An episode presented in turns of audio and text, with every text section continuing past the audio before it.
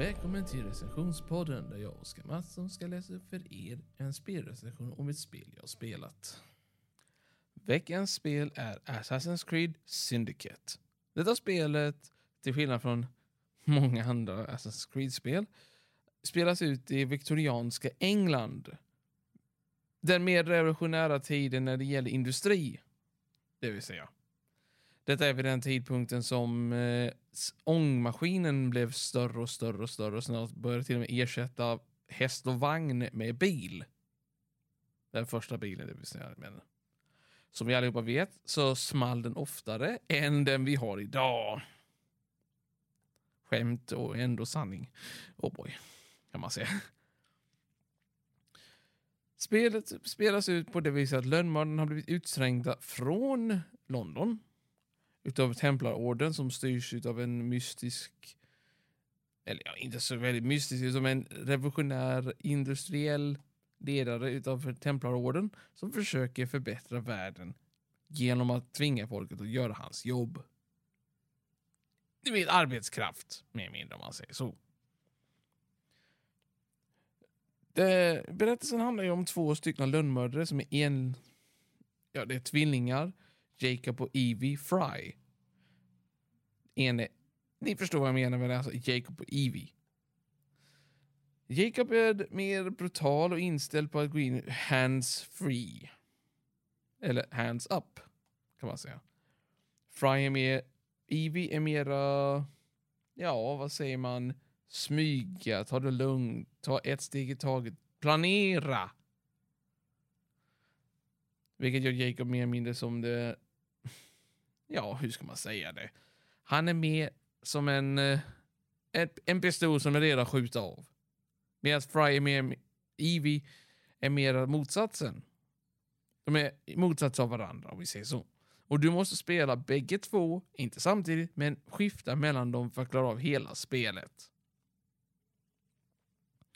Du kan spela Jacob genom nästan alla uppdrag, men det finns vissa uppdrag du måste vara Evie.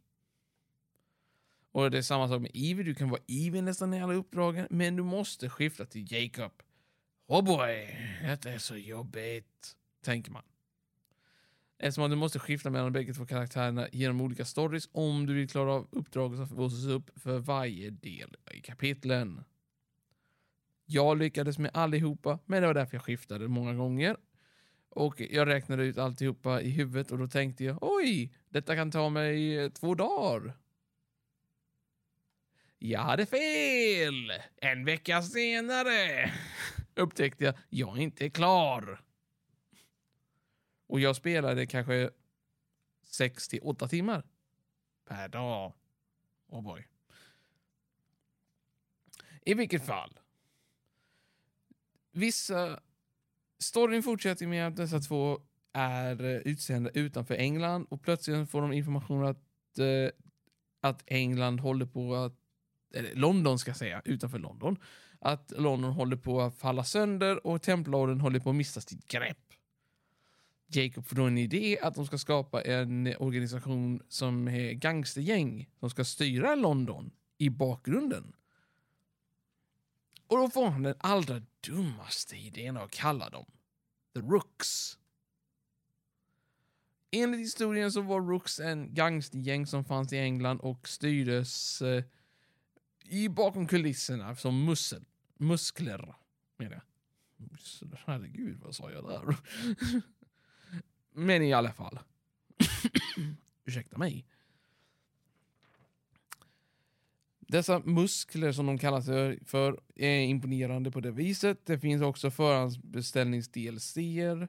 som Darwin och Dickens Conspiracy, där det handlar om Charles Darwin och Charles Dickens och deras mysterier. The Dreadful Crimes. Det finns också två stora paket som fanns med detta DLC som lades till senare som heter som en av dem är en sidostory du kan göra i England. Och jag tycker det är imponerande att de gjorde detta på det viset. Det heter The Last Maharaja och följer att eh, den sista Maharajan i England eh, blir frikänd och eller ja, frikänd ska man inte säga. Han får tillåtelse att åka hem. Äntligen! Ni kanske förstår inte vad jag menar med detta med frikänd och åka hem.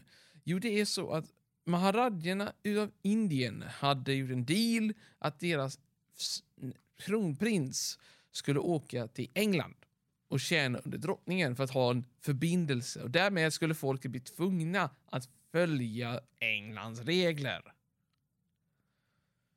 Men Indien började göra uppror och när prinsen väl fick höra detta om att de levde i katastrofala tillstånd så blev han ilsken och begärde att bli hemskickad.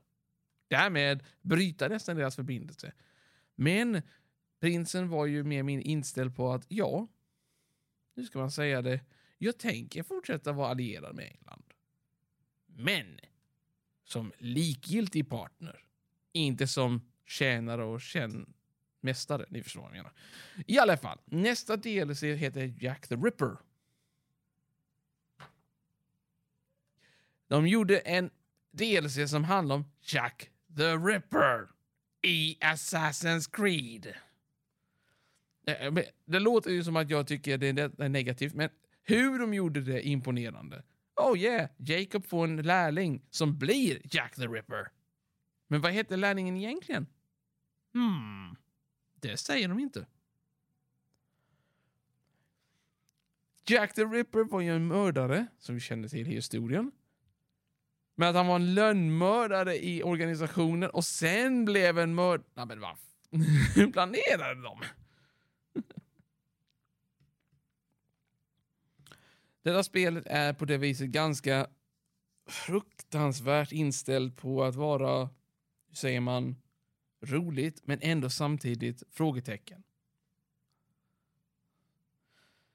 Personligen tycker jag i alla fall att eh, spelet är okej.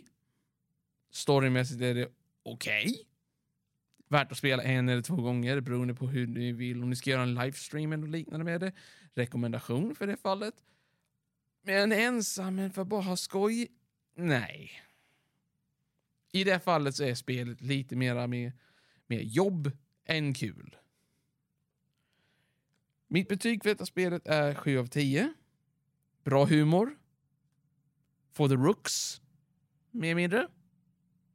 Som Jacob skulle säga och Evie skulle säga no. Don't even mention it.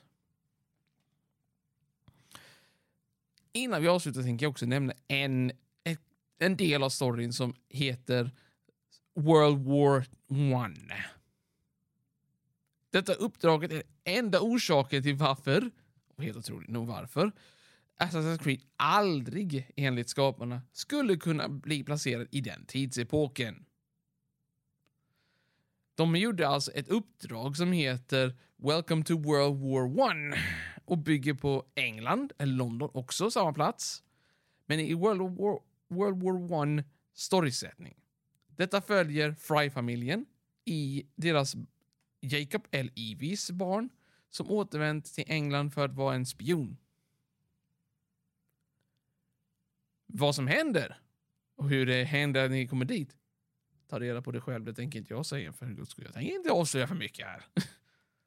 Så ni förstår vad jag menar. Det är... Storyn stämmer inte med detta och hur det hänger ihop är ännu mer mysko.